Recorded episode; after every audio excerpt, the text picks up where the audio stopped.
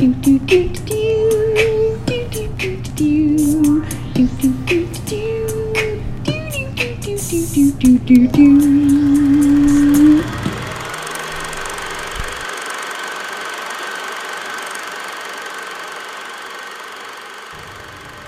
Hello and welcome. John, I didn't say I was ready. Oh my god, you totally did. you liar.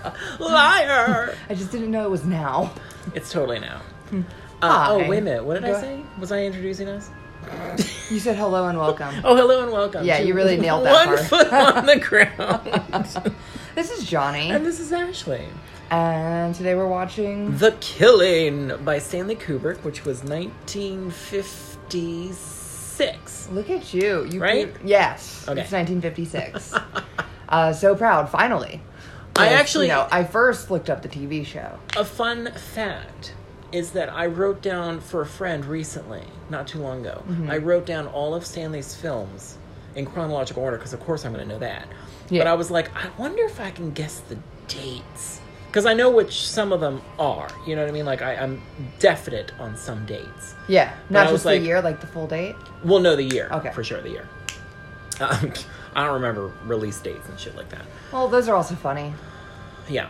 Like, was it initial release, the wide release? Like, Exactly. there. There's too many things, and that's like even Prince ones. I'm not gonna give you any of that shit because I, and it's you know the European release date and this. uh, No, I'm not gonna ever remember any of those release dates. I do know that the single for, uh, "Let's Pretend We're Married" came out on my birthday, so that was November 16th. But that's the only release of Prince's that came out on my birthday. Uh, that one movie Sandra Bullock was in, Premonition, came out on my birthday, and Oh, I remember that. a Harry Potter, actually, a couple of Harry Potters came out around my birthday. One of them on my birthday. Fantastic Beast, the last one, came out on November 16th. Look Mo- at or the most recent. birthday stuff. Grindelwald. I only remember Premonition. Uh, well, I do because October, you know, yeah. Air esque is when the Harry Potters would normally come out. Why Except for the last two, I think they were summer films. Uh, isn't wasn't that for a reason for the Harry Potters? Well, I think mood, like October slash November, fall, fall kind of thing. Uh, because they witches. Yeah, exactly. Stereotypes. Yeah. Yeah. Okay. I know that like Star Wars movies were always released Those are summer films, right? Or were they November uh, December. or December. Uh, They still are. Uh, they were they would release closer to the first one's release date whenever they did re-releases and such. Oh, If I'm remembering correctly, I remember I'm always releasing sometime funny because they were always trying to get by, get closest to that to that date. Interesting. But I also okay. remember what was it, Rogue One or The Force Awakens? One of those two. It was they were Christmas. Yeah, I I think It was like the 21st. all of the new, all of the new ones have come out around Christmas. Yeah, but that's like a heavy hitting. Uh, Like six, seven, eight, or no, se- seven, seven, eight, nine. Mhm. Seven, eight, nine. Well, the ninth is coming out Yeah. this December. yeah, that's a, like a heavy hitting date. Like Christmas Day is the busiest day of the year at a movie theater. Yeah, So I did know like, that. Yeah, it's when you got like nutso, nutsos, yeah, crazy you have like these big big movies, and then you have like these little teeny tiny little ones that are like we're here too, We're here too. in case those other things I'll are sold out. for Christmas. Which probably came out around the time. Uh, so we could start. Oh, we could start the movie. Uh, we are watching the Criterion release, of course, because it's it's the one I own. That's the only if Criterion is available, it's the only one John will own. Yeah, for sure, especially Stanley Kubrick. Is Arrow Video um part of Criterion in some way? No, that's a foreign. Oh, they don't only do foreign, do they? No, they don't only do No, they foreign. don't They do a only lot do of like horror, Because I, I have one right here, literally, right next. to but it. they do yeah, because they go on sale when cri- around uh, Criterion. But this one is a foreign release. yes, This one I bought on the internet. This is Irma Vep that I have in my hand right now, which is an amazing film that was about a filmmaker remaking the Les Vampires series, which is a silent film series by uh, Luis. I can't say his name. Fulad, I think. nailed it. Fulad. Yeah, sure. Why definitely odd. Whatever. It's fine. Yeah. So, this film opens with some beautiful footage of um, Uh, is it kind of loud? I don't know A horse derby. Horse, yeah, horse derby races, doodads. Uh, Alexander Singer, he's a person of note, I guess. Uh, Well, that's why his name was bigger than everyone else's. exactly. He was a, a producer. Um, there's a lot of names that'll pop up on here, like Ruth Sa- Sabat Sabatka. I Uh-huh. think is how you say it. Tell me better. Or him. Stanley Kubrick's first wife. Maybe wait, first or second? I can't remember. They were married. They were definitely married. Uh, it's based on Clean Break, which is a novel that uh, producer James B. Harris purchased at a little store in Brooklyn, maybe the Bronx, one of those two. Stanley's from the, the Bronx, Stanley's from the Bronx. yes. Um, but he bought this little novel and he read it and he was like, "Hey, Stanley, this might be the the perfect thing for our first uh, feature together," because they had they met previously um, after Stanley made The Killing. Well, actually, they met before that, but um, and then he made the film The Killer or Killers. I'm sorry, this is The Killing, Killer's Kiss, Okay. and he invited James to come see it. He's like, "Hey, you should come see my movie that I made because I made a movie since I've seen you." and uh, he said, "Okay, you know, I'll go see it." And he said, "Well, you know, it was okay. it was pretty good." He said it had a, a start, a, a middle, and an end. But uh, Stanley had made that all by himself. Like he photographed it, he edited it, and he did all of the sound post um, post production. All Oh, of wow. it. So he had That's to dub the entire film. In fact, the woman that plays the main lead woman, Mm-hmm. uh, she was completely done by a different woman's voice because she wasn't available to do the the dialogue later. Oh, goodness. Yeah. So, anyway, so James B. Harris and him, uh, they got together and they were like, you know, because James B. Harris was a he worked for distribution, I think, Mm-hmm. in the film industry, and he said, I really would like to produce films. He said, and then Stanley, of course, wanted to direct films, so he's like, well, let's work together. Yeah. So this was the first thing they did together, basically, was The Killing, and when they read the book, it has a non-linear storyline Okay. so uh, they wanted to, that was the excitement of the book so they wanted to recreate that for the film. So they did. They did this. So this is one of the first films to have this non-linear storyline where you jump back and forth. And basically they're they're showing you the robbery from every point of view from every character that was involved in the robbery. Right. because it was a joint effort between all the people. I think there's seven versions of the story throughout this. So, like the the five criminals, right? And Yeah. then the uh, I, wanna can't remember their names. The detective. Is that who he is? Mm, I don't think the detective has his own. I think Mary Windsor does. Okay. Well, no, because I guess Mary Windsor would be part of Elijah. Maybe it's just five storylines. Okay. Maybe. I can't remember. But like it starts off with this dude, I can't remember anybody's names. I'm bad with names. But Yeah. but it starts off with this guy who likes to drink, which is not good. His name's like Elijah something. No, that's Elijah Cook Jr. right there. like, And he's actually uh you'll notice him.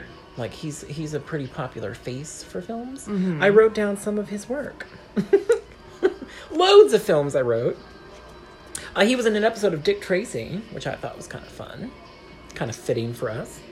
Uh, he was in The Maltese Falcon, uh, and oh, he was in Don't Bother to Knock with Marilyn Monroe. He played her brother or cousin whatever it was, he was at the hotel that she was going to come and babysit at, and that's how she like because he worked there, and she was called in to babysit this girl in the apartment or whatever it was, the, the room, yeah. and then she fell in love with the the the guy that I can't remember the whole thing. I mean, it's a fantastic film. We're not going to go into all that. that's a different film.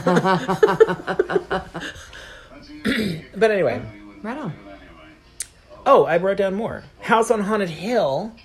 He was in that, and I love the fact this is a fun little factoid. What year was the house on Haunted hill? I didn't write it down. Okay. Keep going. Um, sorry, I should have written down the dates. No, no, I no, no, no. You're fine. The original, Okay. back in the days. Yes, before I before I 1960. but the a clip of him in that film is used frequently in Freakazoid, the animated series that I absolutely adore. Yes. And it's Uh, of Elijah Cook Jr. specifically. Like, what is what's the clip? uh, I think it's him screaming or something. It's like every time they show like a horror thing or something horrible happens in the show, they cut to him like screaming ah! Or something like that. I can't remember. 1959. there you go. Thank you.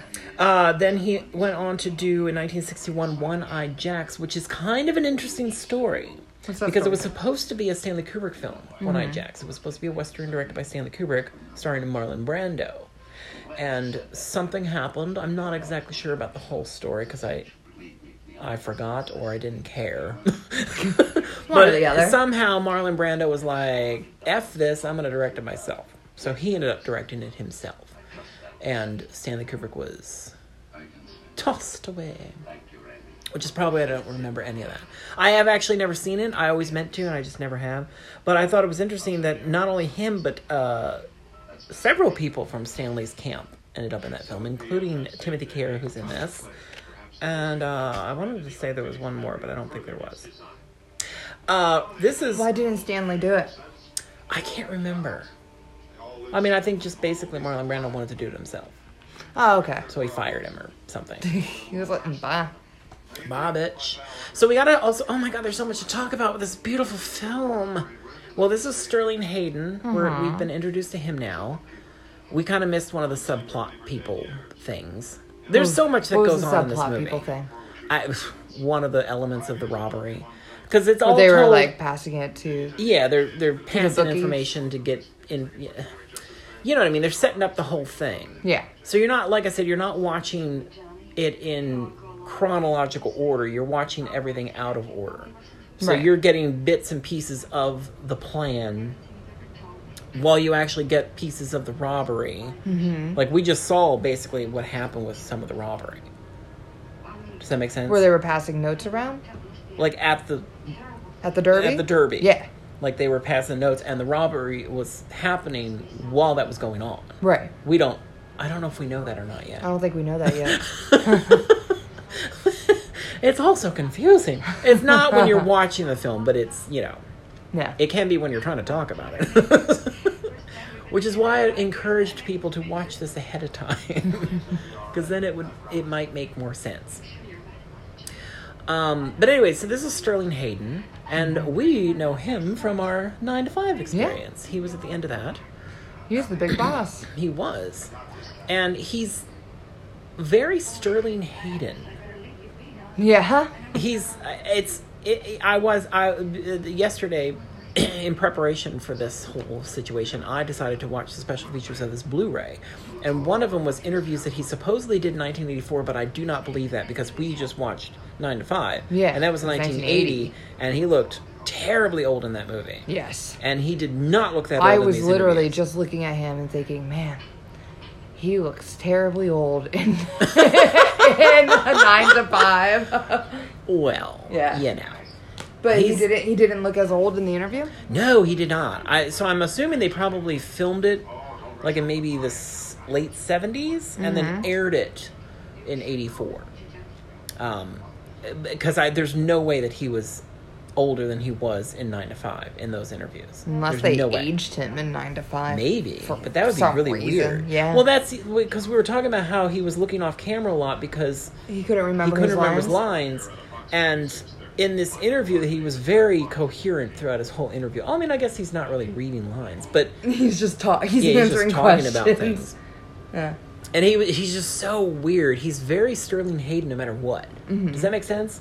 Like, I mean, I wouldn't say he's a bad actor, but it's almost. I want to compare him to a modern actor. We've talked about this, like how Adam Sandler is always Adam Sandler. Basically, yeah. And Yeah. Sterling Hayden was always Sterling Hayden. Yeah. but he was brought in to give a film a certain like like a Nine to yeah. Five. He comes in as the big boss of the end with a cowboy hat on. You know what I mean? Like he's Mm-hmm. he's a manly man that smokes a cigar. You know what I mean? Like that's Yeah. who he is. So he's like that and everything, and he's like that in real life. When I was watching those interviews, I was like, "This is amazing!" Like, and he was like, he had a beverage of some sort, and I don't know what it was, but it was in a mug, a really weird looking mug, mm-hmm. and he kept like swirling it really wide And I was like, what is he doing? Who does that? Sterling Hayden does. But I also love his face. He has a beautiful face in a weird way. Like in a very square way. I don't know, uh, especially his eye. uh, yeah, that's his- where it his, squares the um, most. His what is that forehead? yeah. and it has all these wrinkles in it that are very defined. Mm-hmm. And whenever he has a certain expression, like he raises his eyebrows and he has this fantastic wrinkled forehead, I love it. and all I could think was, he's a handsome, he's a handsome man. I'd say yes. So now we're with Elijah Cook. so it jumps all over the place. We, we can't talk about too many people at once. Oh my god. but this is Elijah Cook Jr. and the beautiful Mary Windsor. And Mary Windsor, oh, I wrote some stuff down for her too. Tell me about her. I love this woman. Now, I have to go back and watch some other films of hers, but because I wrote down, she was in Freaky Friday. Freaky Friday. With, with, um, Go ahead. thank you, uh, Jodie Foster. Totally lost a I was about to say Jamie Lee Curtis. Not that one, no. She wasn't in the one with Lindsay Lohan and Jamie Lee? No, I don't think she was alive No other one exists. Shut up. no, I prefer the Jodie Foster one. but one, the no. Freaky Friday was pretty good. The remake. Yeah. I did like it. I Yeah, loved wait, it when yeah. love, love, loved it when uh, Jamie, Jamie Lee, Lee started playing the guitar. No, no, no. I was gonna say when she still sees herself in the mirror, she's like, "I look like the Crypt Keeper." I say that all the time. You do. I do. so Mary Windsor in this is brilliant. Mm-hmm. Like. She's listing off like all the stuff that she's gonna have for dinner, and he's like, "Well, I don't smell it. it's all down at the shopping center. You have to go get You're it." too far away. Because basically, she's like, if you see the two of these two together, she's like this tough, tall, broad kind of situation, and he's like this little man. and obviously, she married him for convenience because she thought he had money, and he was going to come into money or whatever, and he didn't. Uh, So now she she's stuck up. with this Yeah. short little man that she has no interest in. Oh, there she is. Talk, she's talking about it now, like why she married him. Yeah. Uh, yeah. And anyway, she's immaculate. She looks gorgeous. But her lines, all of her dialogue in this is hysterical. I really like how the composition of like these images really portrays that like she sees herself higher than him. Oh, You yeah, know, yeah, like yeah. he's always like smaller. in And this is this is very Stanley. Stanley. Which we have to talk about. We have to talk about camera placement and camera movement in this film specifically because it is important. Sort. I mean, it's important for my love of Stanley. yeah, but it's also for the film very intentional. Yes, it is. Yes. Um, oh, I also wanted to put before I forget. She was in Salem's Lot, the the television film, mm-hmm. and so was Elijah Cook Jr. Oh, look at They them! were in that together. Look at them. Yeah. Uh, we'll talk about other people when they come up. But Okay. um, oh, and he was also in Rosemary's Baby. Baby. Just if people rec- if people, He- people will recognize him when they see him if they watch his film Yeah. for sure. Well, if they're familiar with films, I guess. I guess If they've you- ever seen if you haven't movie. seen any of those movies, then you wouldn't recognize him at all. But he he has a very memorable face. He really does. Yeah. I like it. I like his face. So the camera and lighting and all that kind of shit. Now, Stanley did have a director of photography for this, which was Lucien Ballard, I believe. Did I write it down? I don't think I did. I believe it's Lucien Ballard. Am I right? Am I right? Am Keep I going. right? Whatever. It could be Lucien Ballard. But um which he was a famous cinematographer at the time and for Stanley it wasn't really no matter who it was with Stanley Kubrick, if you were brought in as a director of photography, for the most part, you were there because of the union. Does that make sense? Like you had to have a director of photography as a job on your film set, Right. and but Stanley would technically just film everything himself and set everything up himself. And just be like, go get me a like, coffee. could you go? Uh, why don't you move the camera? Like, Yeah. like you know what I mean? Like he, he didn't really. I mean, all of his film and any handheld footage in any Stanley Kubrick film is always going to be by Stanley Kubrick. Ooh, do you want to explain the difference between, for our audience, the difference between a director and a director of photography? the director well the director of photography is specifically for the placement of the camera and lighting. Mm-hmm. Now, the director obviously can have an influence on those things, Yes. no matter what in in any situation. The but director's the overall vision. yeah, the overall vision is the director, but the director of photography is there specifically to make sure that everything's lit perfectly and everything's where it should be. Mm-hmm. And when the camera's going to move from point A to point B, he needs to figure out how that's going to happen, make sure it works well, all that kind of stuff. So, but the overall composition will probably be dictated by the director. Right. So, like, if he wants the camera to be here, looking Mm-hmm. at that over there, it needs to be there. And that's what I was going to bring up with this. Stanley, ha- I mean, obviously, he gave a lot of instruction, which Lucien was not. Was it Lucien Ballard, by the way? Oh, I'm looking it up. um, he gave him lots of instructions about how to do things and he was not used to that he's like i'm i'm usually the one that you know has this going my way like what's going on here um, so stanley would come in early he'd set up his shots that he wanted and lucien would come in later and be like okay well you know this is normally my job Lucien Ballard. Lucien Ballard. Okay, I was right. So, what he did was, uh, what happened? What happened was, oh, my, oh my God, I'm missing out on No, all this fun stuff because we there's so much we got going it. on. You got it. She's with her lover now, and she's telling him the plans that Elijah Cook had told her. So now she's telling her lover, and they had a beautiful fade out just then with some funny music where basically they had sex. Which is always one of my favorite things. It's like it's like it fades out while they kiss, and it's like, and now they're embracing on the sofa together.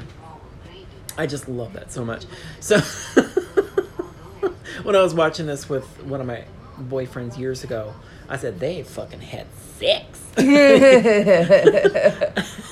he thought it was funny, and I I thought it was funny. I was very quick witted. So anyway. anyway, so what I was going to say was so, and when with this particular film, Stanley had it set up so that it's almost like a you're looking at a cross section of the apartments that they're in. Does that make sense? Like one side is opened. So if there's three rooms in the apartment, you see all three rooms like a dollhouse Oh, okay. Yes. or or uh, Wes Anderson, Yes. Wes Anderson film. Like you see the cross section. So, but you don't see that. But Stanley did it on purpose so that he could move a camera with the actor going through each room. Right. So that's how. And look at this lighting. Look at this lighting. Oh my God, it's gorgeous. They're being lit from underneath by a By a large lamp. It's so gorgeous. What's that called? That's called something when you use And look at her with uh, practical lighting within the set to light the actors. Uh, practical. Dang it! what it's Dang called. me! it's practical lighting. Um, Stanley loved practical lighting. yeah.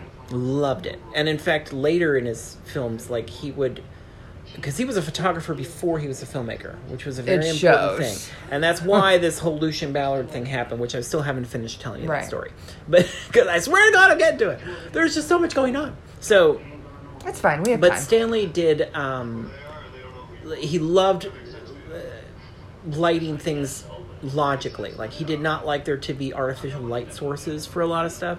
Yeah. He knew that there had to be some of those things, but he chose mostly not to. So when he later, like when he did 2001: A Space Odyssey, and he knew all the people at um, NASA because he was in contact with them for authenticity, and he wanted to make sure Yeah. everything was going to be as accurate as humanly possible for his film. So he knew that they were working on these lenses. do that one. Oh my god, yes. Uh, Zeiss lenses. We're going to do all of his at some point, believe me. In fact, I'm kind of mad we didn't start with this Killer's Kiss, but it's fine. Uh, when you were when you were uh, writing down the movies in chronological order, were you like, should have been recording these in chronological order. we should have. I mean, well, I, I picked this one because we've talked about it several Yeah. times, so I, I figured this was fun. Yeah, and now I know the year Kiss. and that it's not the TV show. Yes, exactly. this is not a television show, if you, if you notice. There's no Kevin Bacon to be found. so, um, DP. So he worked anyways zeiss lenses he eventually got ones that were going to be used for photographing stars in space Mm-hmm. so that he could film things in very low lighting and still pick it up which Right. is what he used for barry lyndon when he filmed that he filmed most of it with candlelight. Yeah. So it did give you a flatter image, but at the same time, you got to see authentic, uh, au- au- authentically what it would have been like at the time. Yes. He did not want to have any artificial light. There's only one scene that's artificial lit, which is funny because it's my favorite scene. But it just so happens that it's my favorite scene. It's when they first fall in love and kiss for the first time. Oh, it's beautiful. Anyway, whatever. So, for this Yeah, film, it really takes me out of the moment though. look at look at the lighting though. I love this lighting. Mm-hmm. And this is all kind of the camera angles and the lighting for this film kind of give you a foreshadowing of what he does with Doctor Strangelove, which is the film you know, I have that one a, on f- Blu-ray. a few years later. Because Strangelove was what sixty three, I think. I believe it was sixty three. I, I believe you're right. I to be I honest, because right. I just I, I was literally just looking at that movie. Oh, but I was going to say with the chronological films making the list for my friend, I got all the dates correct. I was so excited about that. all you needed was the first one and the last one, and then you're you're fine. Yeah, I'm kind of good because he did kind of like, you know, like 50. Well, this was 56, so 50, Sixty-four. 64. Okay, I was close. Because with 55 was Killer's Kiss, 56 was this, 58 was Mm-hmm. Paths of Glory. Right? Oh, I was not looking. Oh, you're not looking? No, I was looking at Doctor Strangelove. I was so excited I was listing them off. I thought I was getting them all right. and You're just not even. You're not even there. no, Go backwards. Go backwards, ma'am. I did. His short films were listed first. Well, yeah. So Killer's Killer's Kiss, was what? Fifty-five. 55, 56, 50, oh, 57 was Glory. I thought it was 58. Mm-hmm. 60 was Spartacus. 61, Sixty-two. 62, Lolita. So 63 we just said, right? 64. Or 64. So this is where he starts staggering because he's working longer. Well, they're also getting films. bigger. Yeah, all Yes. the movies are getting bigger and bigger. so 64 would be Doctor Strangelove, or How I Learned to Stop Worrying and Love, Love the the Bomb. Bomb, I can't believe you didn't finish that. You always say full I titles. I'm so full title. disappointed. Especially with that one. I love the trailer, the original trailer. He says, uh, Doctor Strangelove, Or How I Learned to Stop Worrying and Love the Bomb. A moving picture. I love that. Uh, 68 was 2001 A Space Odyssey. Yeah. 71 was A Clockwork Orange. Mm-hmm. Uh, 75, of course, Barry Lyndon. Right on, right 1980 was The Shining. Yeah. Uh, 87, Full Metal Jacket. And 99. Eyes wide shut. Yeah. yeah, we're going to have to do all of them. He doesn't have a huge amount, so we can do all of them. He doesn't know. But he took his time and made sure they were all perfect. And they are. so there you go. So as I was going to say with uh with this film, so he set up the shots, right? And Lucien Ballard was like, you know, so what what Stanley had like I like I said he had the cut section or the cross section of the apartments and he wanted specifically to follow actors so that you'd get a depth. Do you know what I mean? Like so you'd see the action of the actor moving, but there'd be all kinds of stuff Going on in between? In between, Yes. like chairs and tables and lamps or what you know what have you. Stuff that people have in their home, collective stuff that you'd have in your house. Yeah. And what had happened was, you know, Stanley put down the tracks and where the camera was going to go. Mm-hmm. Had it all set up, and Lucien saw it, and he was like, you know, if you use a different lens, you can be closer to the action. So he moved it, and Stanley came in and was like, "Oh hell to the no, girl, you best put this back real quick, or you're not coming back to my set." And that's basically how that went. and Lucien was not very happy, but he finished the job. I don't think they worked together again, though. Oh wow. No. Uh, I think John Alcott was probably his most famous director of photography. Sounds like Um, an easy gig. Well, for Stanley, you don't have to do much. yeah. you have to be there and you get a have to do is be paycheck. compliant. Yeah. I would collect a paycheck for that. It'd be fine. But uh, so yeah, so that's how that worked. right on. But I've actually, when I was watching this, uh, the behind the scenes yesterday for this, um, the James B. Harris interview, they showed a lot of the behind the scenes photographs of this, which I I've never really seen a whole lot of that. I think they're in my Stanley Kubrick archive book. Yeah, But- I, I was just gonna bring that up. Yeah, but with all my nerdy shit. But uh, I don't, I, you know, obviously this is not one that they. I don't think they talked extensively about. I mean, you know, they're going to talk about the bigger ones a little bit more. Yeah, So, but it was fascinating to see the the sets and how he had it lit, basically. Like he had, you know what I mean? Like, you know what I mean? Like practical light, not practical lighting, but imitation of practical lighting. yes, Like he'd have cutout windows mm-hmm. higher up that have lights coming through them, so it looks like there's light coming through a window, but there's not. It's fake. no, It's movie magic. Uh, This was also another thing. Like this woman doing this, there are so many off lamps in this room, though.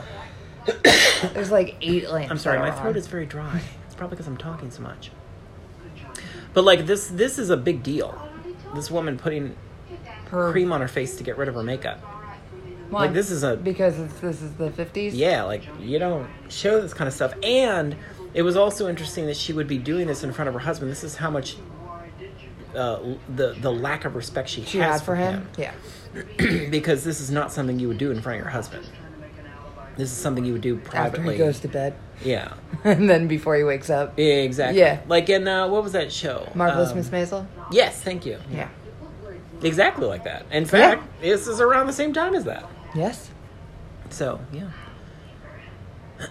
but yes, Stanley was like I said a, a photographer before he was a filmmaker, and if you ever look through his old photographs, which I have several books about that. Yes. But uh, I've seen them. he, it's so fascinating because it's almost like any kind of time or not time, any old film, no matter what, like if from the twenties, thirties, forties, fifties, whatever. It fascinates me. You look at it now, like you watch this now, Mm-hmm. and you're like, "Oh, it's a period film because they're in period costumes," and it's like, "No, no, no, that's what they actually Whoa. dress like." You know what I mean? Yeah. it fascinates me. Like, it does that make sense?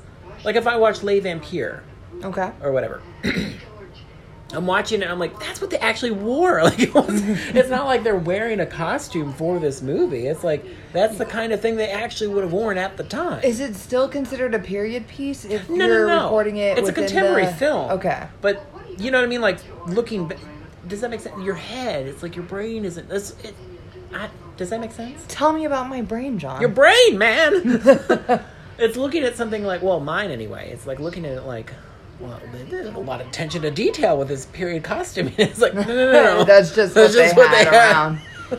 That's what was laying around. Yeah, the- that the was house. what was in the local stores. Yeah, they went Yeah. down to the local five and dime and bought the the dress that she wears here. Uh, and all the cloths that she puts on the lamps. Actually, there's no cloths on these lamps. No, I think that's when she's with her lover. Oh well, that makes sense. To dim the mood, lighting, yeah. Look at her trying to seduce her husband. Oh my! Man. Another fade out with some music. yeah. They had sex.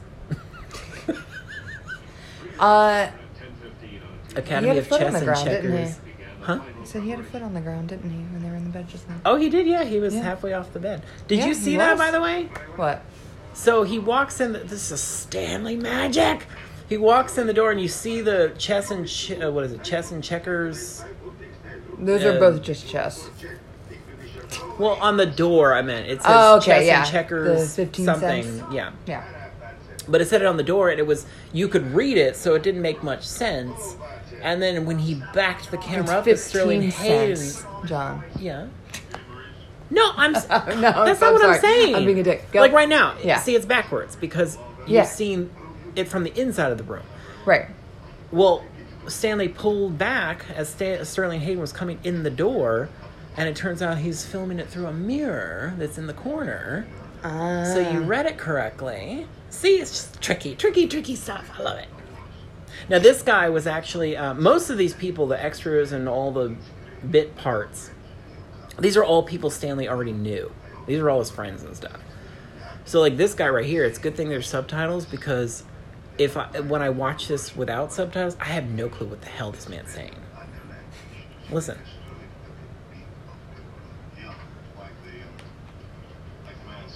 Yeah. glass of tea. Oh, Jenny, you knew it, but Yeah, You see what I'm saying? Like, he- he's- yeah, he kind of like He has a very thick accent of some sort, and it's very hard to understand what he's saying. yeah. In fact, I don't think I've ever seen what he said before. I just watched it. I don't know how you live, John. Not knowing what people say. I'm like, well, I need a subtitle. I mean, that's just like me and music. Well, yeah. I do the same thing. I don't. I have no clue what they're saying, and I don't even think to look it up. Uh, yeah.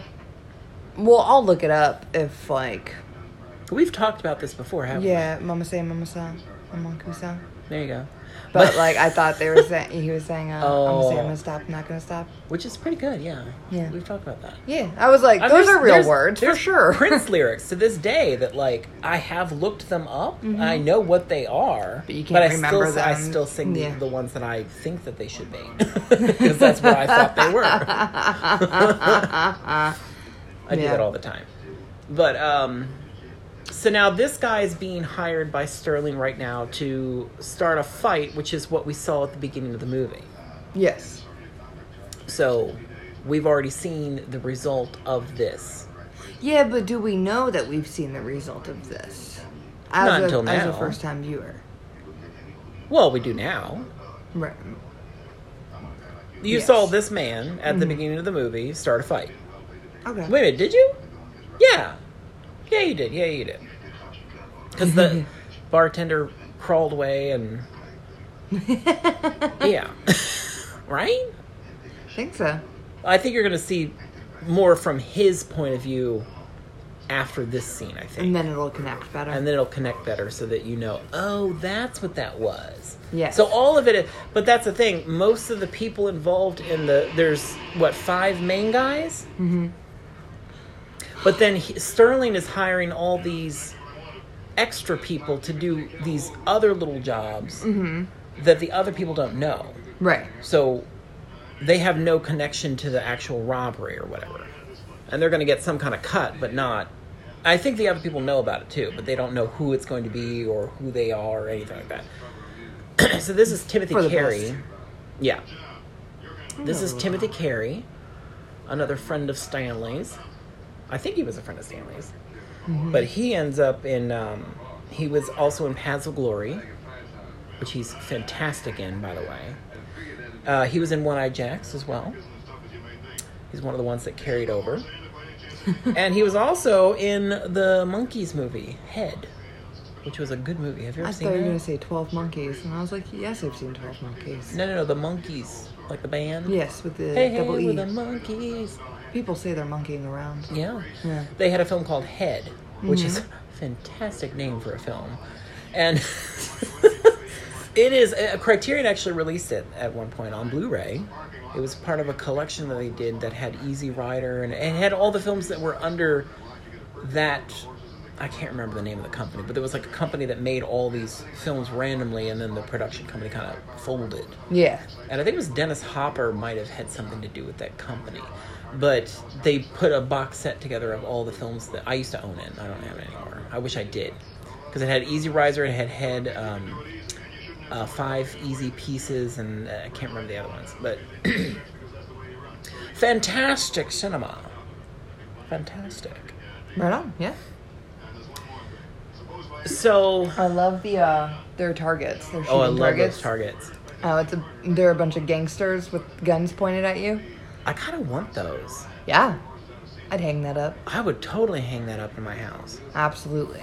I wonder what happened And to there's them. like a point system, and there's a zero for the the brim and the top the of the brim hat. of the hat.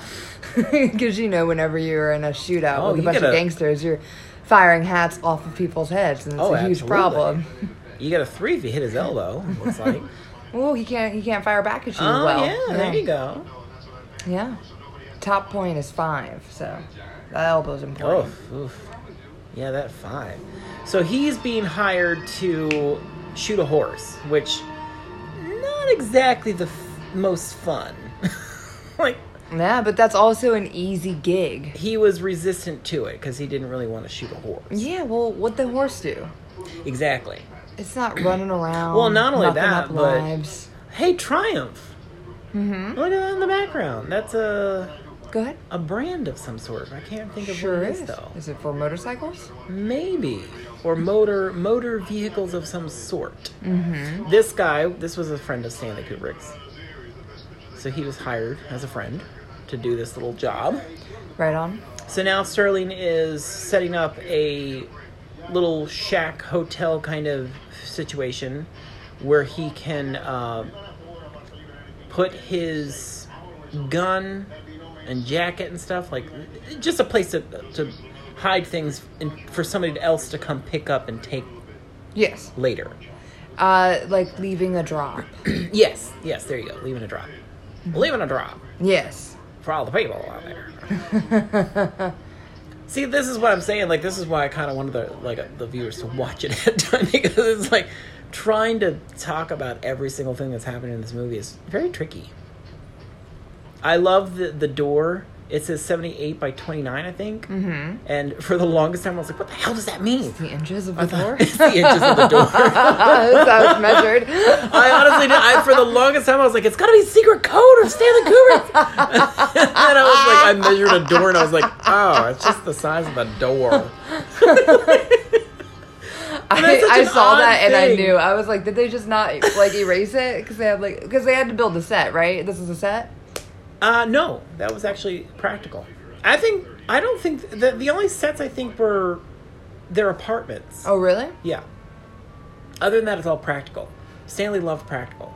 Well, yeah, I knew that, but I figured if there's a door with like its its measurements marked on it, that like it was part of like, you know, you have door frames, you have doors. Well, no, I mean, I think like, that's yeah. probably just from the actual place that they used. yeah, and was that is just- also they needed a door that was that size, and they went and picked it up at the yard, and still had it on there. yeah. I'm assuming that's what it is. I Yeah. mean, if Stanley didn't want it there, he would have gotten rid of it. I think he probably did it on purpose. Probably Left it. so it looks like a womp place. Yeah, mm, Yeah. a trashy little place, huh? Yeah, 'Cause I think that's they're not. Basically, they don't care about attention to detail. Well, not only that, but I think it's supposed to be the the particular location that he went to was maybe not so you know like it was, it was uh, where a lot of workers of the Go ahead. street would go to entertain their johns. Sex workers, There you go. Sex workers would go and worker entertain of the johns. streets, like construction workers. Yeah, those too. They pick up construction workers, bring them into a little house, and and uh, cobble some wood.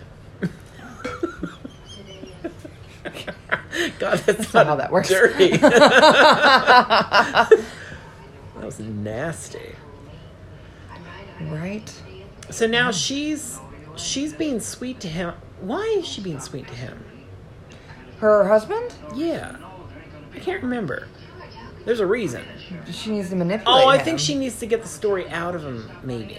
He shared. He shared details, and then she goes and But she shares those more. details with somebody else. But Sterling and it's Hayden not caught enough. her and basically threatened her and was like, "Hey, bitch, you need to get the fuck out of my biz." There was a tagline for this movie that I saw on one poster, which I was like, spoiler.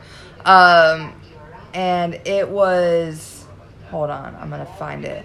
Most of the taglines had some variation of in all of its fury and violence, or in all of their fury and violence. Yeah. And then like it'll have like something else written yeah. written after. That makes Was sense. this a particularly violent film? I think so. I think it was advertised as being um, the most violent since Scarface. I think it's even in Oh, the trailer. Scarface and uh, Little Caesar. Yeah. Yeah, I remember that. Yes. Now we're not talking about the Scarface with Al Pacino, which I hate, What? and we will never do that film I meant. or movie. I'm sorry, movie on this Wow. podcast. I hate. Wow. hate that. If I could, if I had the power, I would go back in time and I'd burn the celluloid for that thing. A hundred percent. Like, no. I mean, not a percentage at all. No percentage. Without a doubt, I would. Now do that. everybody drink. everybody drink because we said a percentage. Um, the the other tagline I saw was these five men had a two million dollar secret until one of them told this woman. Ah! oh, Marie Windsor gets a big old. Yeah. Oh, that's a good one. and they're all like huddled around on the poster. I really like that poster, but That's I was like, poster. man, that's a spoiler. Yep, and see them all in that in all their fury. Yeah. See them all in all their fury. Now, this also, for the record, Mm-hmm. Sterling Hayden wasn't exactly a big star for this. No, but look how big that name is on Yes. that poster. He, well, he was the biggest star as far as the cast is concerned because he had already been in um, Asphalt Jungle with Marilyn Monroe, Mm-hmm. and I want to say Johnny Guitar. I think he was in that, which was a Joan Crawford film. didn't uh, He played Johnny Guitar, I believe.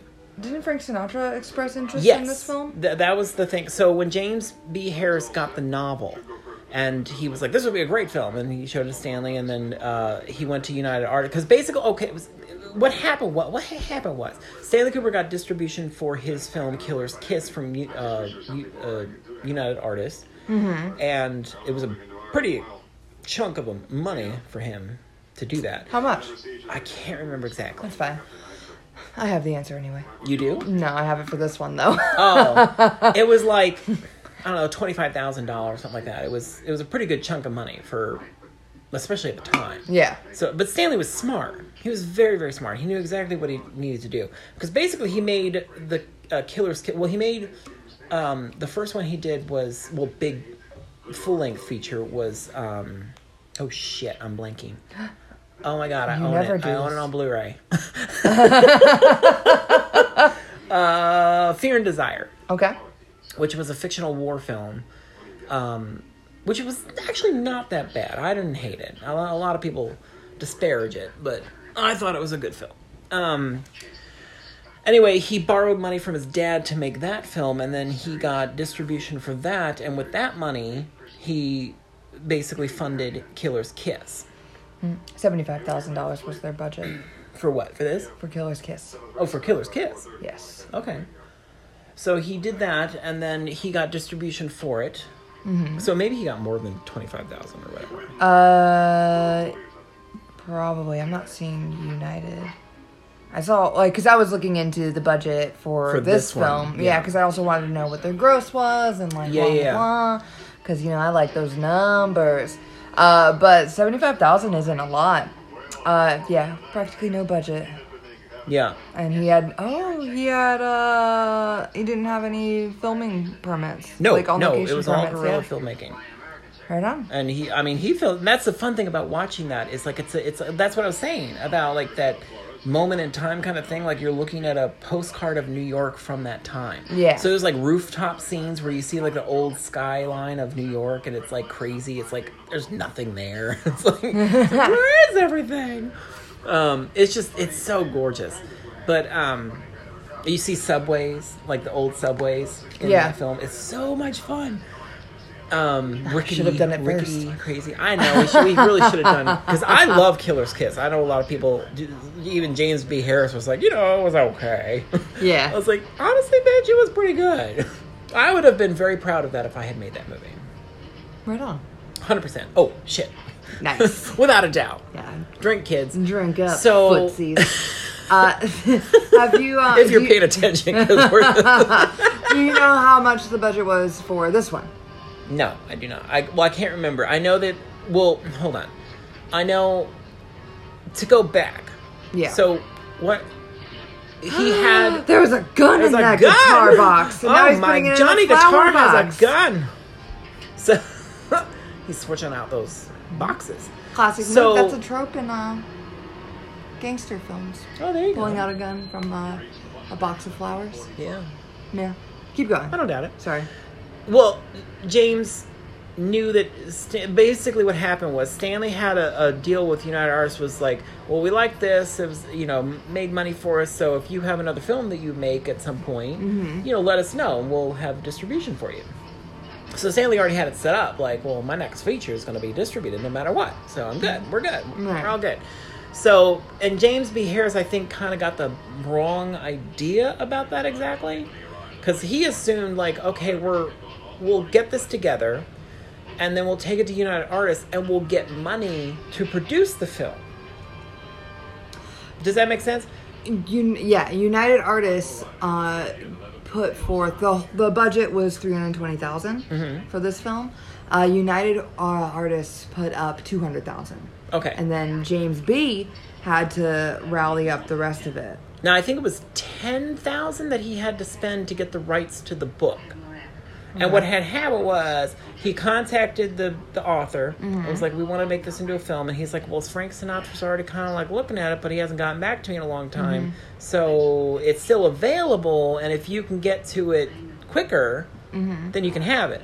But you got to get to it now." So he was like, "Okay." So they got the ten thousand together and bought the rights to the thing. And when they brought it to United Artists, they're like, "Well, we already have this, like sort of. We're, you know, we're looking into this with Frank Sinatra over here." Yeah. And he's like, "Yeah, but he hasn't gotten back to you, so we got it instead.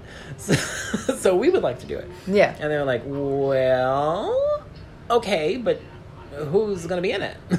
like, what do you got for me?" Yeah. Because that's basically what it is. Like, you, you got to get a name in there for us to make money off this damn thing if you make it. so They had Sterling Hayden. they had Sterling Hayden. They got him. you know how much they paid him? No, I do not know. I like those numbers. Forty thousand. Forty thousand. That's, a lot. Jeez, Yeah. that's a lot of money. That's what I'm saying. That's why his name's so big. Yeah, seriously, he got top billing on that shit. Mm-hmm. Now, and this was like I said, this is before he was really big. Like I think Yeah. this helped him a lot Mm-hmm. to get big, and then of course Doctor Strangelove was Yes. freaking huge. But he, oh, he also did something else. I want to say in between. Or I learned to stop worrying and love the bomb. Yes, I'm sorry. I usually That's do say the whole Wong thing. Foo. Thanks for everything, Julie. Are. so, anyway, so then when they made the film, after all the budgets and shit got together and they got to got freaking make the movie, um, they presented it and they were like, "Well, wait a minute, it's all out of order. Like, what is happening?" And they're like, "I don't think we can sell this to people. Like, nobody's gonna want to sit and watch this this way." Mm-hmm. So they started working on a cut that was going to be chronological. and in the middle of doing it, they got like maybe, I don't know, 70% done with it. And they were like, this is dumb. Why the fuck are we doing this? Probably significantly less interesting. yes. Yeah. Oh, yeah. I would So- imagine it would just be very and they said that was that was what we Yeah. loved about the book, and that's what worked. Like it worked that way. So they were like, no, no, no, we're not doing that. So they left it the way it was, and of course, it became a pretty big hit, Mm-hmm. I believe.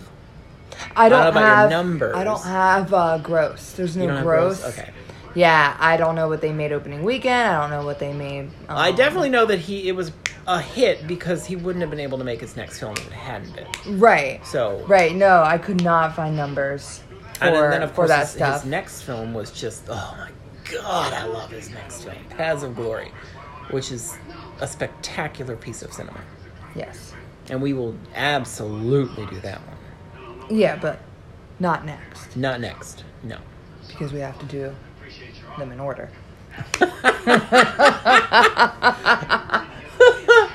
We could do well. Okay, I would also like to point out that on the Criterion Blu-ray for this film, Uh huh.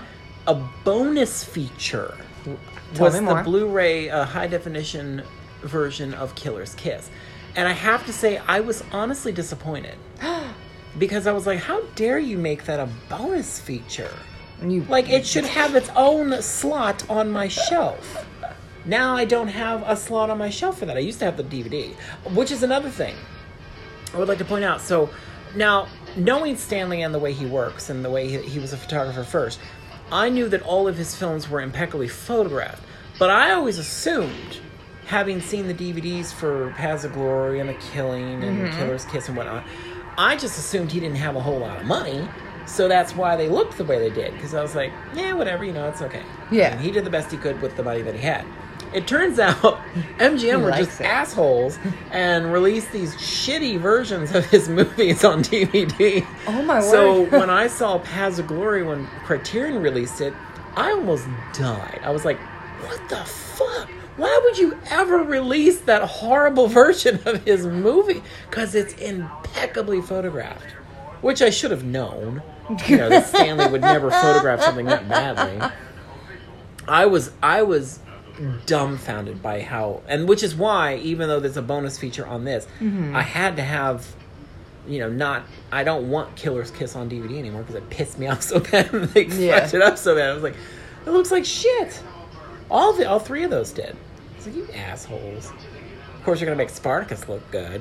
Fuck you, MGM.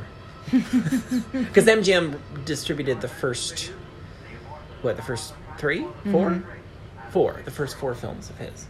Right on. And origi- originally they had uh, 2001: A Space Odyssey. Well, But then course. that was purchased by Warner Bros.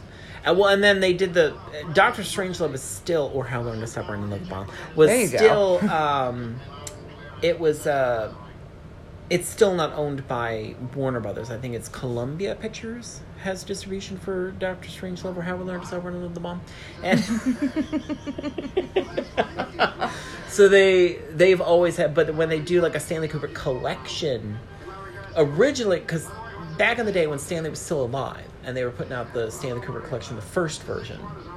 If you ever see the trailer for it and the poster for it, it has, I think, from The Killing all the way to Eyes Wide. Well, not Eyes Wide Shut because that hadn't come out yet. Yeah, that hadn't come out yet. So it was, Eyes Wide Shut came out after he died. yes. And so while he was still alive, he was working on the. Age seventy. No.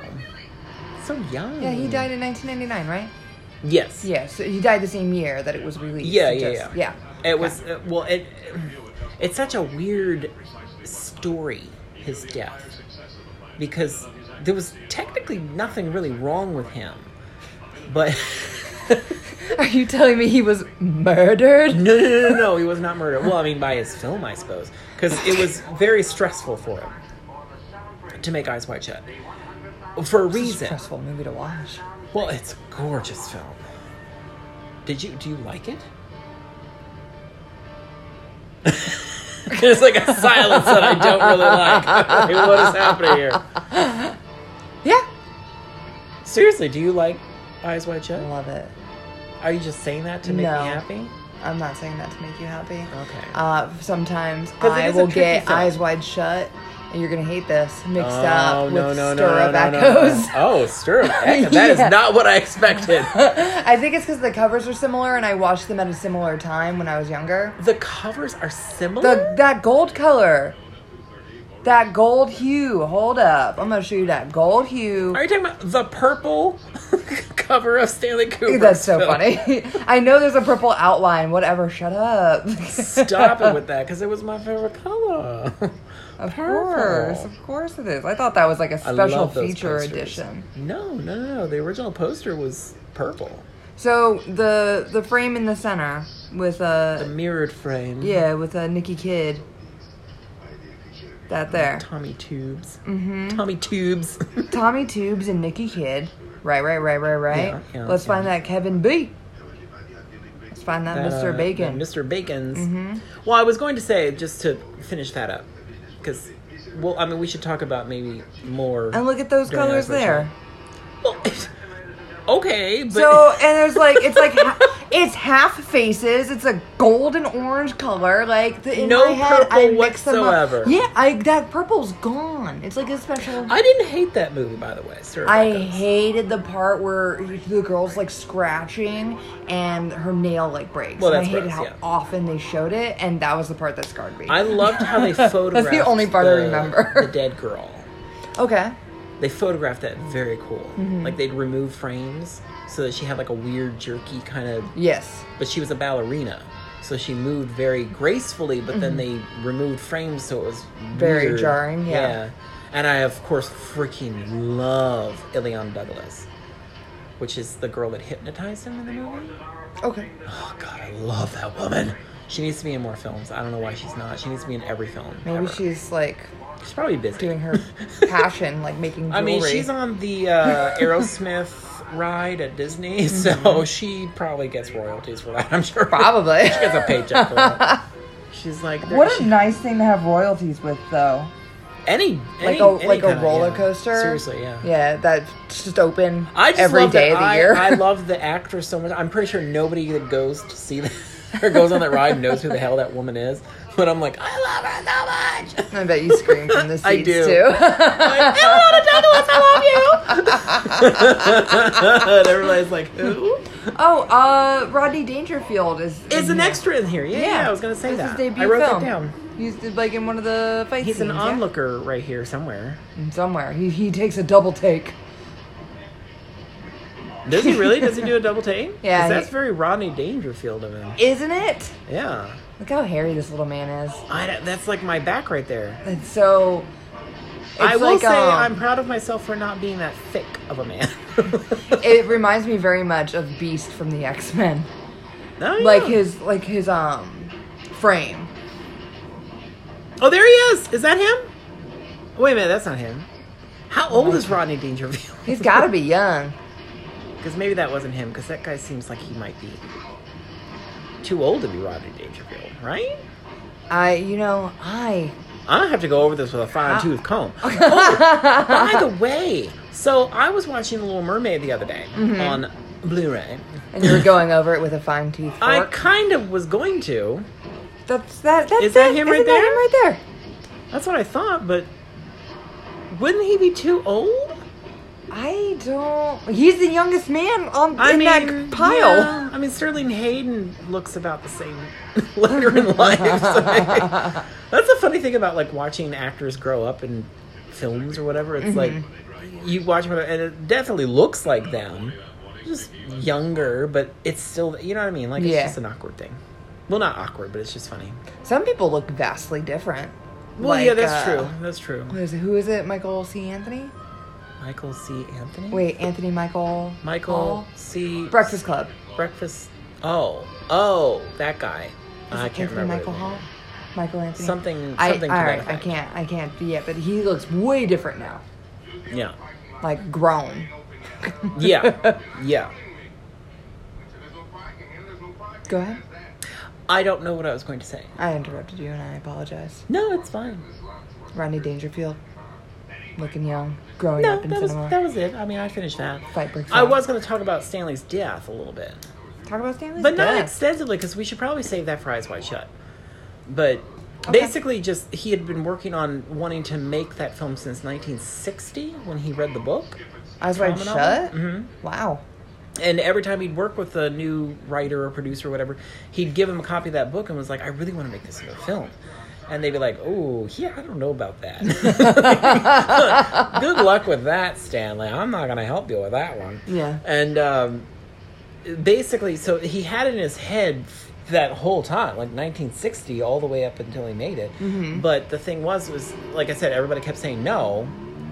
And then when he was, after he had done um, Full Metal Jacket, he had started working on two things. He had started working on AI, which actually I think started earlier than Full Metal Jacket. But he had started working on AI, and when he was trying to do topiaries coming to life for The Shining, which eventually scrapped and did the maze instead, because he couldn't get it right. He didn't look real enough. So he's like, no, no, no, no, we're not doing that. And that's basically why he put AI on the back burner, because he was like, well, there's no way we can make this film if I can't make Yeah. that look real. I certainly can't make artificial intelligence look real. And in fact, Chris Cunningham, who's a filmmaker, he well, he mostly does music videos. You've definitely seen some of his music videos. Mm-hmm. I've never seen a music video. Yes, you have. I've only seen Bewitched. Oh God. Say la vie. no. So he, but he, um, he actually had Chris Cunningham, which it's a whole. There's a whole. There's so much information in my head. Uh, he had him working on an actual artificial boy, and it, in some of his music videos that he was making around the same time. Um, most of it was stuff that he had been working on for Stanley Kubrick, but not in the way that you would think. Like it was mostly the machinery or Yeah. the, the guts of the robots that he would photograph. Oh man, does things. this boy look like? Is it like Uncanny Valley stuff? Well, no, you never got to see what the boy would have looked like. They never show. Okay. Does that make sense? Yeah. But then when he did, he did a music video with Bjork called "All Is Full of Love," which is one of the most cinematically gorgeous things I've ever seen in my life, Ever? ever. Yes, it is. To this uh. day, it's still one of my favorite things. It's so beautiful. Gonna look it up. But he directed that, and I always assumed that that's what he was kind of going for with Stanley Kubrick, like working on that. But that's not. But Bjork did have 2001 as a reference for that video. She's like, I want it to be very like 2001, where it's very stark and white and has like that whole feeling to it. Um, but I always assumed that that would have been a perfect way to do the artificial boy for artificial intelligence. Mm-hmm. You would have had a robot that you would use for practical scenes, and then you would digitally add the face of the actor onto it Oh, I hate that. I mean, but it worked. Like if Yeah. you watch that music video, to this day, it still looks good. It's like "Ah, that's so cool how they did. She makes out with herself. It's amazing. Oh. But but as robots. and I, anyways, so but- so it's not gay. no, it's not gay if it's me. Uh, so, um, anyway, so Stanley he was working on all that stuff, and then he started working on the Aryan Papers. Mm-hmm. Um, but then, okay, so it's it's kind of like a weird order because he and Spielberg became friends when Spielberg was filming the Temple of Doom. The set had to be built for the temple scene on the same soundstage that the Shining set was built, but the Shining set caught fire and had to be rebuilt. So there was a postponement or whatever. Yeah. And Spielberg and then because of that they had to start communicating with each other like, "Oh, I'm sorry, the set burned down. Sorry, dude. Gotta wait." So they started becoming friends. Mm-hmm. And it, Why'd but you it- put that in air quotes? I put that in air quotes Are they because I think frenemies? to to Spielberg, I think they were friends, but to Stanley, it was just somebody he knew that he could utilize. I'm not even kidding. I, I'm pretty sure that's how he felt about he it. He shot the horse. Oh, Timothy! But now he's gonna run over a horseshoe because he offended that poor black man, and uh, boom, tires blown out, and he's gonna die. So this this is the first casualty, isn't it? I love white wall tires. yeah, those are very nice tires. I wanted to get No match for for that uh, horseshoe, though. so, um, anyway, I think I think it would have been fine though. I think if that car could have driven over a horseshoe and been fine. maybe That horseshoe. it wouldn't have worked for the movie then. no, it would not have. Oh, I was gonna say, uh, when we were watching the opening credits, he um. I knew you had more for those opening. Credits. I did. He actually, they had originally had a, a second unit director kind of person filming a horse race Uh-huh. place or whatever, the, the Derby. And uh, Stanley saw the footage and was like, Are you fucking kidding me? No, no, no, no. so he actually had to, to have it photographed better for his opening sequence and everything, uh, for all the horse racing scenes. So it had to be reshot because he did not like what came out of. I think Lucien actually was the one that filmed the good stuff. Ooh. No, the Oh, good oh, stuff, not the bad stuff. The good I was stuff. like, man, that did not go well for him, no, did it? that poor guy. That poor guy. No, He no. was It was, like, it was what are you doing? Second unit person of some sort that originally did it. yeah. but they um, nope, they got fired, and the new stuff was filmed. Just so you know. Right on. Right on. So, and you see the same, it's the exact same horse race throughout the whole thing. Yes. It's not like you're seeing different ones. You're seeing the same exact horse race Yeah. over and over and over, but just different angles, different, you know, blah, blah, blah, blah. Perspectives. Yeah. Yeah. Which is what you're seeing for the film anyway. Yes. You're seeing all the different perspectives of the robbery. Also, so you basically hear this announcement, what, five times during this thing? Like the exact same announcement. Yeah, to indicate like it's a placeholder for Yeah, yeah. for where we are in their story. Yes. Mm-hmm. Uh, a famous moment's coming up soon. What moment is that? The clown face, which I posted on our Instagram. Oh, yeah. Apparently, um, like these scenes, like the this whole movie inspired a bunch of different gangster type films or heist movies, rather. Mhm. So the clown face, that particular mask was. Is it Batman? No, that wasn't in Batman. The mask in Batman that that was that they modeled after. It might have been. I did not write that down. I thought I would remember that one.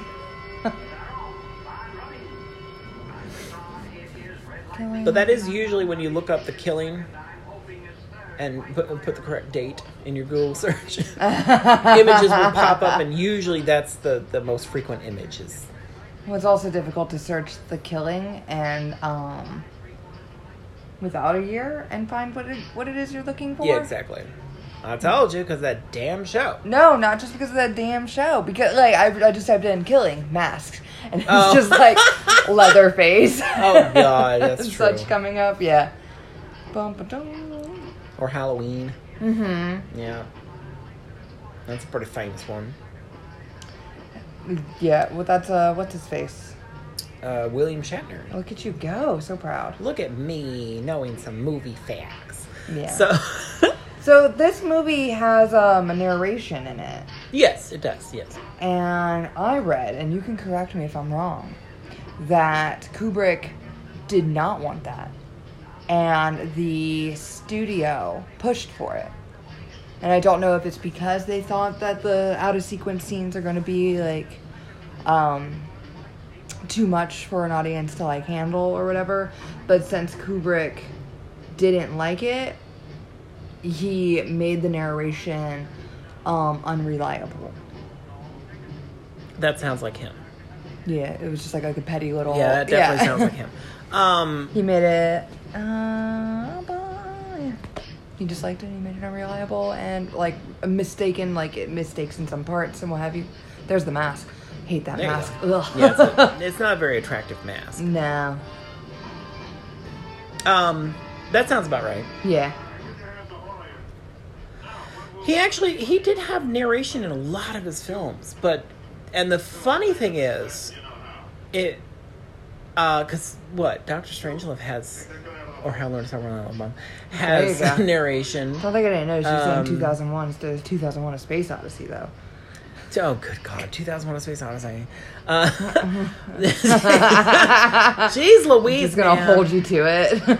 Um, well, this is what I was going to say. I think all the films that he did. I'm trying to think in my head here. God, I, I, I, I feel like I need to rewatch all of his films to pay more attention to narrators because I feel like there are more narrators. Well, I know for a fact there are. I mean, uh, obviously, Clockwork Orange has a narrator because Right. it's Alex. Barry Lyndon has a narrator. Uh, Full Metal Jacket has a narrator, the joke or Joker. Um, yeah, but the the the thing I was going to bring up was that 2001 had narration written, but then he didn't use it, and so did Eyes Wide Shut. Eyes Wide Shut was also written with narration, but he left it out on purpose. yeah, sometimes narration could be cool, but sometimes it is like way overdone. Like if if the narration had been intact for 2001: A Space Odyssey, mm-hmm. you would have known that the the things orbiting uh, at the beginning of when they jump ahead to you know space, those things that he shows initially are not satellites. They're supposed to be bombs that are there to protect if something happens. They can you know use them as bombs or whatever to Yeah. win war. I don't know. Something. Uh, but that was written in the narration, but then he just took it out, so you just think it's like satellites or something, which probably works better to think that they're just satellites. Okay. Now when I rewatch it, it's gonna be ruined because I'm gonna know they're bombs. I mean, you can take It won't be. It doesn't matter. It's still good. it's still a good fucking film. Uh, well, I was going to say, so he was um, when Stanley Kubrick. Okay, so let's jump back ahead. Let's let's non-linear this. So when Stanley was working between Full Metal Jacket and Eyes Wide Shut, to give you more I- indication about all that. So when he was in between there, he was kind of working on several things because he didn't quite know what to do. AI was brought back up because he had seen Jurassic Park in '93 mm-hmm. because of Spielberg. You know, he was friendly with him. So, oh, and I was going to say he had a fax machine in a closet. Like Stanley had one and Spielberg had one, and that was their way of communicating. Was this one fax machine? Like it was a direct line kind of thing. Like that was what it was for was to communicate between the two of them. So that's the only way they ever communicated. I mean, I'm pretty sure they talked on the phone at some point. But, but Stanley was obsessed with communication. And if you ever think about it, all of Stanley Kubrick's films, the breakdown of the plot, like or what the downfall of the characters is all due to lack of communication in every single film. That's like most movies, though. Yeah, true. That's most stories. Like a lot of things can be resolved with like good communication. Yeah, but he makes it very obvious in all of his films. Yeah. Mm-hmm. like this is this is what's going to happen because we stopped talking. Do you know what I mean? Or even Yeah. like HAL 9000 in 2001: A Space Odyssey, it was a conflict of information that was given to him that caused the downfall of the situation because Yes. he had two conflicting things and he didn't know how to resolve them because he's a computer yeah. and it broke it up and he fucked everything. It fucked everybody in the butt. In a bad way. in a bad way, not in Yeah. a good way. That's Yeah. true. I should probably Specify. Otherwise, specify. people are like, like, I don't understand wow, what's so 2001, that's good. That's sexy.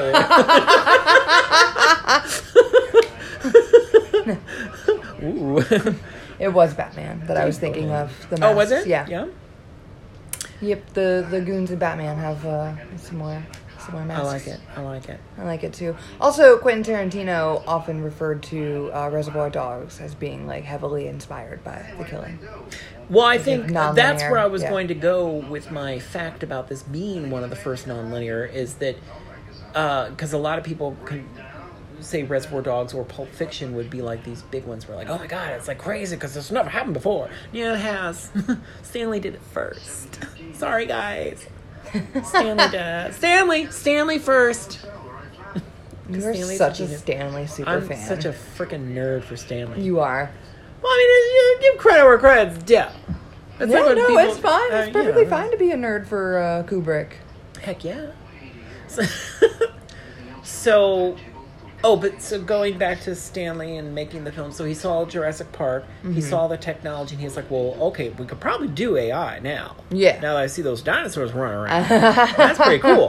So he's like, I think we could probably work on AI, but he started working on the Aryan Papers, which was a, a Holocaust film. And of course, Stanley Kubrick was Jewish, so it was a big deal for him to be doing this. Oh, this little guy right here, the sidekick here, Hey, look at him. he is Joe Turkel. Uh huh. He ends up in Paths of Glory, and most famously, he's the bartender in The Shining. Oh. That's Lloyd the bartender. Look at him, look at him young. Look at him.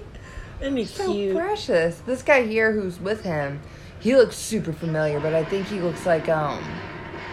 This is a Reservoir Dogs moment right here. Yes. Because everybody shoots each other basically, and Mm-hmm. Love his face. and I love how quickly everybody was murdered. Yes. Right then, like seriously, it didn't even feel like there was enough gunshots for that to happen. Everybody's dead. It- well, and Elisha is dying, Yes. and basically he's gonna he's gonna he's gonna survive for a little bit, and it's gonna be pretty fun. It's fun that he survived for a little bit. But um, so yeah, so he was working on the Aryan Papers, Stanley, and he got very depressed while he was working on it because it was a very depressing topic, and Yeah. you know, recreating this Holocaust of all these people was horrible for him. Yeah. His wife kept telling him, "You can't do this. Like this is killing you. This is not good." And he's like, "Yeah, but whatever." And then basically, what happened was Stanley, not Stanley, I'm sorry, Steven put out Schindler's List real quick, and what because back in the day when he was working on Full Metal Jacket, because he takes a while to make his films. He he takes his time and makes sure he does them right. Yeah. And by the time Full Metal Jacket had come out, Apocalypse Now had come out in '79, I think it was. Um, then Platoon came out right before Full Metal Jacket. It was almost one of those things where it's like, well, you know, people keep beating me to the punch before I finish these films. So when he saw Schindler's List, he's like, I'm not doing it. I'm cutting it. And that was one where sets had been built, locations were, people were casting it. It was, it was going to happen Yeah. and then it was boop, nope, no more. Um, so he pulled the plug on that one, and uh, Warner Brothers was like, well, you, "You've got to make a movie." Like, and he's like, "Well, we're not ready for AI yet. I'm Yeah. still not there." Um, but Warner Brothers like people getting restless. You know, you haven't made a film since 1987 with Full Metal Jacket. Like, what are you doing? Like, and it was like what 93 around this time. So it, they were like, "You've got to make something." Like there was that guy that was impersonating him in real life, which John Malkovich played in a movie called Color Me Kubrick. Um, so and nobody had seen him in so long either, so nobody knew what he looked like. And, Like people would come up to his door, knock on the door, and be like, "Hey, is Stanley home?" And he's like, "No, I'm sorry, he's not here," because nobody really knew what he looked like. Yeah. he hadn't been in the public for so long. So, oh, this is where There's he bought the terrible suitcase, and he's shoving money into it. God, I mm-hmm. wish I had all that money. Yeah, so does he. I wish I was just came upon this scene later where there's all these bills laying around and he didn't fit in the suitcase. Yeah, even like by today's money standard, like 'cause Yeah. those all just look like ones. Well, still, no, that's what I I'm could buy saying. lunch. No, absolutely. a lot of lunches. I could buy this movie on Blu-ray. Yeah, you could. You could. Mm-hmm. Um, yeah, that suitcase is shitty, dude. You should. I mean, he should have cut it off right now. Should have been nope, nope, nope, not working. Well, he, when people are under pressure, they Yeah. make poor choices. Poor choices. So Elisha Cook has been shot, and he made his way home, dying, to encounter his wife, who's packing up her suitcase to leave with her lover. But oh, his love, her lover's dead. Oh, look that that bird is definitely stuffed. Oh yeah, that bird is fake. Yeah. Well, that's because there's a uh,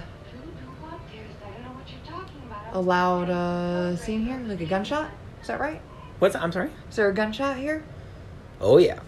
Yeah. Oh yeah. Um, I well, I felt weird because I thought I was going to be spoiling it, but we do that. We do, we tend to Anyway, do that yeah. anyway. I mean, this film's been out since what 1950. Uh, Come on, six. so you guys have had time to watch it, and we warned you ahead of time that we were doing this one. yeah. Listen to the sound of that fake bird. Fake bird, fake bird. Yeah. I love that Love her bed. Look at that bed. I love everything about this. Love Yeah. that wallpaper back there. I love Yes. that. Love it. She has a lot of uh, Asian influence in here. She Uh-oh. does. Her death is so great. I mean, it's not. You know what I mean. Yeah. Her acting for it is. Oh, there's no blood. I don't like anything. Not even a man. Oh. just, Just a bad joke without a punchline, and then she dies. a bite. That's one of the best deaths ever. She insults him until the moment she's dead. now that's a real bird yeah. for that close up. Mm-hmm. Oh look, United. Oh, United Artists, United Airlines. look at you go. that! Look at that! That was a Stanley. Stanley, clever. He's like, oh, let's get that United plane in there because United Artists giving us some of that money. Um. So anyway, so they basically Warner Brothers told Stanley, you need to make a film. Whatever you want, we don't care. Just make a film. Yeah, produce something. And he's like, anything? anything I want? So he pulled Traumnovelle out. Was like, let's make Eyes Wide Shut. And then he took forever to make it because he knew, like I said, he had it in his head since 1960. Yeah. But then when he was making it, he got very stressed out. Look at that dog. So cute. Here's the here's the doggy. It's like a little toy poodle. Well, I wonder why there's a dog focused in this scene. Hmm.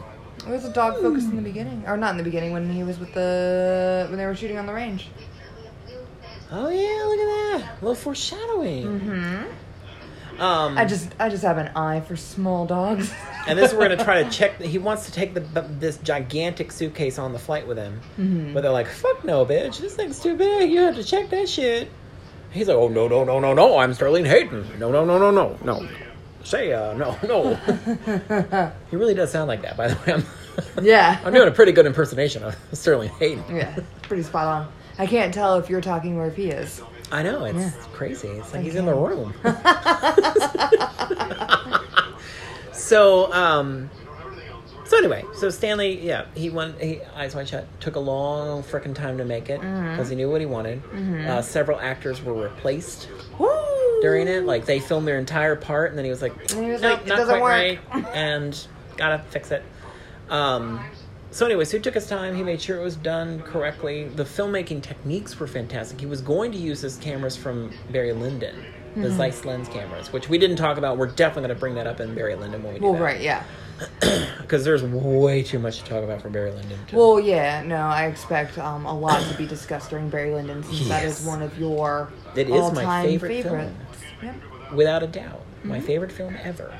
Yeah. So um, anyway, so he was going to bring those cameras back to film Eyes Wide Shut, but then he was like, "Wait a minute." He's like, "I could, I could just um, photograph it, you know, as well as we can with the cameras that we have, um, and then oversaturate the uh, or overexpose the footage in the process of developing the footage." Which is what he did. So that's why it has like a weird, It's a risky move glow. too. Yeah, yeah. Mess that up. You could mess that up. um, but it has that beautiful, weird glow about the film that makes the whole thing very surreal, Yes. which was on purpose. Like it's supposed to feel that way. Martin Scorsese said something really fascinating about it. He's like, you know, I was watching that movie and it's like watching New York City, but New York City in a dream. And I was like, that is perfect. Because that's what Stanley was going Yeah. for. So, um, anyway, so once he made it and he showed it to the executives at Warner Brothers, they and he was nervous as hell. She said, like his wife said, it was just a whole lot of pressure on him for this film to work out correctly. Yeah. And his health started getting kind of weird about that time, like where he was having trouble breathing and stuff like that. So it was like, it was obviously affecting him to Yeah. make this film.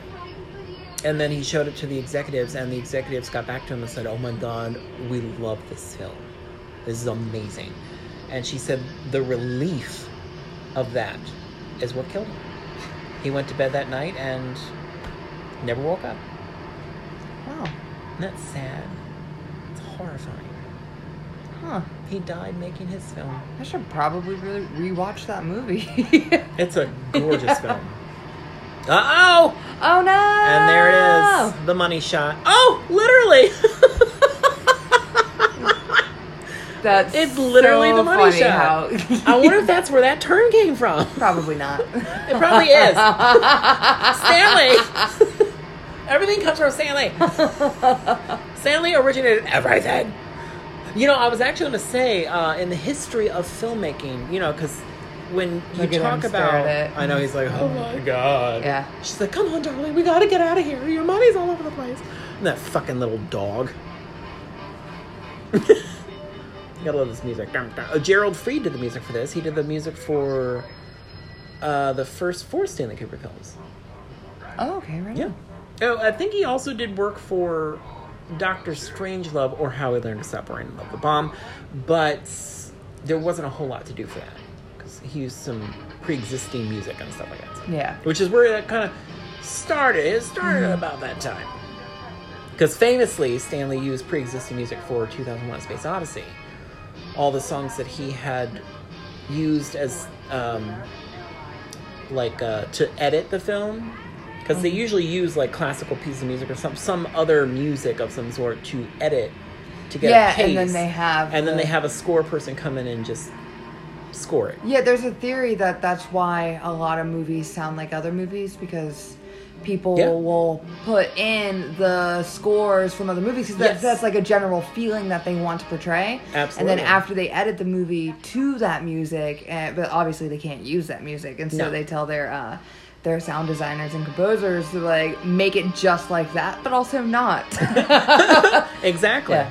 But Stanley, obviously, for 2001: A Space Odyssey, he just chose to keep those things. And the Mm-hmm. score, which was written by Alex North, who did the score for Spartacus, uh, he wrote a score. yeah. But Stanley didn't use that. Aw. And he was like, wait a minute, but there's no score. And it was eventually released, and honestly, sorry, Alex, but no, I like the way it was. it was way better than with Stanley's temporary score.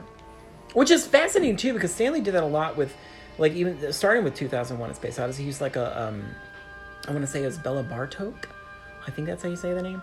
But uh, his music is so freaking weird.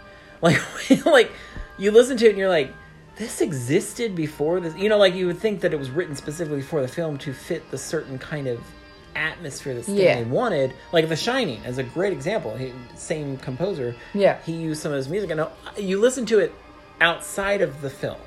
Like if you just like I, I have the soundtrack on vinyl, which is very very rare and hard to find because it had to be taken out of print because uh, they didn't have the rights to all the songs. Mm-hmm. So they released it before that, and I have a copy of it. He ro- he rose the roof. John did. I rose now. the roof Yeah. because I have that, and it's gorgeous too. With the yellow, the Saul Bass artwork. Oh my god, it's beautiful. Anyway, not the point. So he um he uses previous music. You listen to it, and you're like, it's alarming that that music existed before. Like that was written for just the sake of writing it from the artist, but it's like. It sounds like it should be for The Shining. Do you know what I mean? Like, Yeah. it's so fucking creepy. You're like, what the hell kind of person wrote this shit? and then the fact that Stanley Kubrick at some point owned this record of some sort that had this music on it. It was like, you listen to this like sitting in your living room with headphones? Like, I just. like, it's such a bizarre kind of thing. And same with 2001, like the piece that he used for the opening, uh, for the. What do you call that? The Monolith. entrance entrance music and exit music. Mm-hmm. It was called. I think it's a piece called Atmospheres, and it's just like has these weird voices. And like, "Yoop, yoop, whoop, whoop, whoop, whoop." it's like Love it. what? so fucking creepy, but it works. It's perfect. All of it is because it's Stanley. Yeah, So we did our first Stanley film. we did. Yeah. Well, you did. Well, I did probably talk a lot. Yeah, but it's also like this is your thing. My wheelhouse, if you will. Yeah. Stanley's in my wheelhouse. Uh oh. Oh my. Somebody notify his next of kin. Oh gosh. Oh. Oh, please do. I want to meet them. like even his wife, I love his wife. His wife is in Paths of Glory. That's where they met. His uh, then they were not his first wife. Not No, no, no. He has two, uh, th- how this many? would be how his many third wives? wife. Okay. How His many third- Chris- wives? Christiane. Kubrick Christiane? Kubrick. Uh, hmm? I. I was saying how many, but oh, three. Yeah, it was Yeah. already answered. Ruth Sab- Sobotka or whatever was. I don't know if that was his first or second. And Did all of them have some sort of hand in uh, film? films, yes, yes. Well, Then Ruth I believe been- so. Might have been first. If this is his second movie. Well, no, she was in Killer's Kiss too. She was the ballerina Right on. in Killer's Kiss. So Right, so I'm suggesting that she might be first because she was in this one, or she did something with this, with this yeah, one. but I think no, no, no. It, I think I think the first wife he had did not have anything to do with his films. Although she might have had something to do with his first film. Uh, Toba Metz, 1951. There you go. 48 to 51. Oh yeah, she Ruth- was she was in I'm pretty sure she's the girl in um was she? She might have been the girl in uh Fear and Desire. I. Maybe not. She looks like her. Or maybe I just know her face. Maybe you just know her face. Yeah. It could be. She might not have been. But yeah, Ruth was um the ballerina. Mm-hmm. And of course then she worked like behind the scenes for some of his stuff. Like Yeah. she was the what, the art director for this one, I think? Yes. Yeah, I think so. Pretty. And then of course Christiane right there. That's her in Paths of Glory. mm-hmm. And when they met, uh, he, he was doing the casting or whatever, and she came in, you know, and she said he was like staring at me from from over the uh, across the room, whatever, and he's been staring at me ever since. Well, I mean, until he passed away. No, he still stares. She kept his peepers. oh, maybe she did. Oh my, I gotta have his eyes. He's moved in a jar to put him wherever I want. On the bedstand. But she's an artist, and a lot of the paint, like the painting, um, oddly enough, in the rape scene in Clockwork Orange, I think it's Seed Box is the name of the the piece of art. Uh, that's by her, and then uh, all the artwork, I believe, well, not all, most of the artwork in Eyes Wide Shut is her, like hanging on the walls Yeah. everywhere. I think his daughter has maybe one of the paintings is by his daughter. I think the cat, which was his cat. I um I don't think wait. The cat? I've seen stuff about that. I think it was a fam uh, family friend that did it. Maybe it was a family. it friend, was yeah, like yeah. his cat, I think, and then he ended up hanging it up. It was like a big thing. Maybe that's what it was. Yeah. Oh, I remember that one. I knew it was. It was not his wife. Yeah. Yeah. I can't remember if it was his daughter or not. Maybe it wasn't his daughter. No, I think it was a dude. No, I think it was a woman. Pretty sure it was a girl. A, wo- a woman that painted it. Not a child. not, a, small child. female not child. a boy. Right on. Anyway, uh, Mm-hmm. so yeah. Oh, uh, I guess we should probably end it for the, the folks at home that are still like, you guys can shut up now. We've, Yeah. we've watched the whole movie. and we did this all in one piece. So this is all, you're going to get all of it at once. No two parters for this one. Right Not on. for my Stanley. Although when we do Eyes Wide Shut, no, well, any of Any of the other ones. yeah. Anything after the next one? The next Well, what was it? Doctor Doctor Strange. has a Glory, uh, Lolita. No, haven't Lolita was after Strangelove. So it was, uh, oh, Spartacus, but we don't have to do Spartacus. Ooh, it's not one of my favorites. It wasn't his either. It was a job. and that's how you justify it. Yeah. Yeah. I honestly, it's not one of my favorites in general. Like, I don't even. like, if it, if it hadn't been Stanley Kubrick directing, it, I would not own that movie. I believe that. I just I don't like it. It's not very good. Mm-hmm. I mean, it has some good moments for sure, mm-hmm. and those are all due to Stanley. But he came in as a, a favor for Kirk Douglas to make that, and that's a good story. We'll talk about that when we do of Glory, though. When we don't do Spartacus, we'll talk. We'll talk about that. But um, but uh, but Spartacus doing Spartacus the job was what gave him more opportunity to do whatever he wanted. Right. Because it was like, well, now I made this big fucking picture that was an epic goddamn thing that made you goddamn money. Give me some motherfucking money, and I'm gonna make my goddamn movies. So he made Doctor Strangelove, or How We Learned to Stop Wearing Another Bomb, Yes. And a moving picture. Mhm. There we go. And then he did uh, because of the success of that, and he was like, "Well, I can do whatever I want. Let's make Lolita." so he did Lolita. Wait a minute, is that right? Am I doing the right order? Lolita was Yeah. after. Yes. Yeah. No. No. No. Lolita was after. I'm sorry, I messed that up.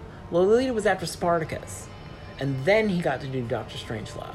Okay. Then Doctor Strangelove led into 2001: A Space Odyssey. You know what? I'm All not right. gonna argue. I'm not gonna argue with you. I just got it messed up for a minute. I knew the success of Spartacus is what made him want to do something crazy, so he did Lolita, Yeah. which was a you know, even the the posters they all say, "How did they ever make a film of Lolita?" You know, because it was such a raunchy thing, and they had to he had to film it in uh, England because he had to have a young actress playing this part where she's having sex with an old dude.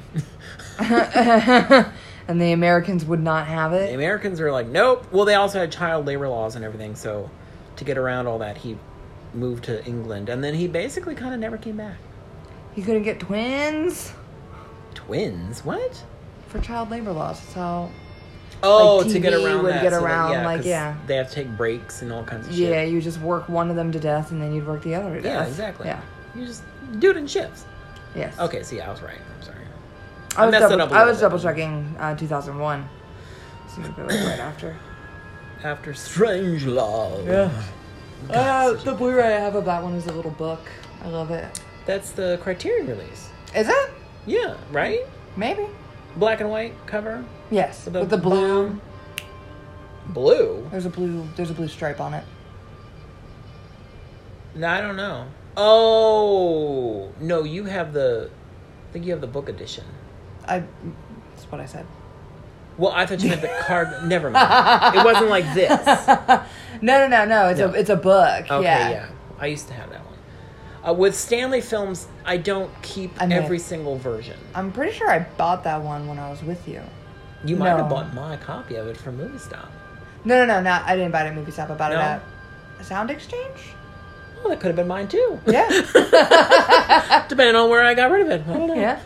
But yeah, with Stanley films, I, I opted to always upgrade. Yes. So I don't keep older versions. Right. Like I don't have my old VHS oh, collection. You're crazy. I don't have my original DVD collection, which it would be fascinating to have because when they did the the first collection, like I said, when Stanley was alive, Mm-hmm. they put out his collection purposely. Well, you know, because it's Stanley Kubrick and they could, but they also did it to make money to raise to restore his other his films. Like Okay. The ones that they released, he was actually working on trying to restore them. So that was their way of kind of like generating some money so they could restore all of them and then that's why there's a remastered collection that came out well that came out probably after he passed away but he had worked on all those restorations himself so he was there for all of them. Yeah. and uh, in fact uh, dr strangelove or how we learned to sound more the bomb the version that you see most often is his personal copy because they lost the original negative. Don't know where it went Mm, Gotta hold on so to that stuff. yeah People be I- messing I don't think up he was very happy about that. Nobody, yeah. well no that no, was, no place was- is safe. That was in black and white, but you know. Well, no, I mean like. Oh, I there's no Technicolor in Doctor Strange Well, or yeah. How I Learned to Stop Wearing the Love the Bomb. You're gonna kill me with that. I don't understand how you can do it always for To Wong Foo. Thanks for everything, Julie. That's just like a you kind of have to. I like know. like outside outside of podcasting outside of anything anytime anyone has ever brought up To Wong Foo it has Thanks for been everything, Julie Newmar. like it's like a trigger it is like yeah a tick. yeah Johnny loves full titles like you I won't do. shorten a person's name No, or anything like, like that, that yeah. And f- yeah, yeah well, you know. Anyway, so I'm sorry, guys. We're keeping you. yeah it's you time got, to go You got things to do. You got uh, people to see people to see, and Jobs can't to be sitting work. here with headphones on the whole time. if you wear headphones Sitting in your car, dying in the heat because you want to finish this episode. if you live I gotta go and get ice cream. Okay, guys.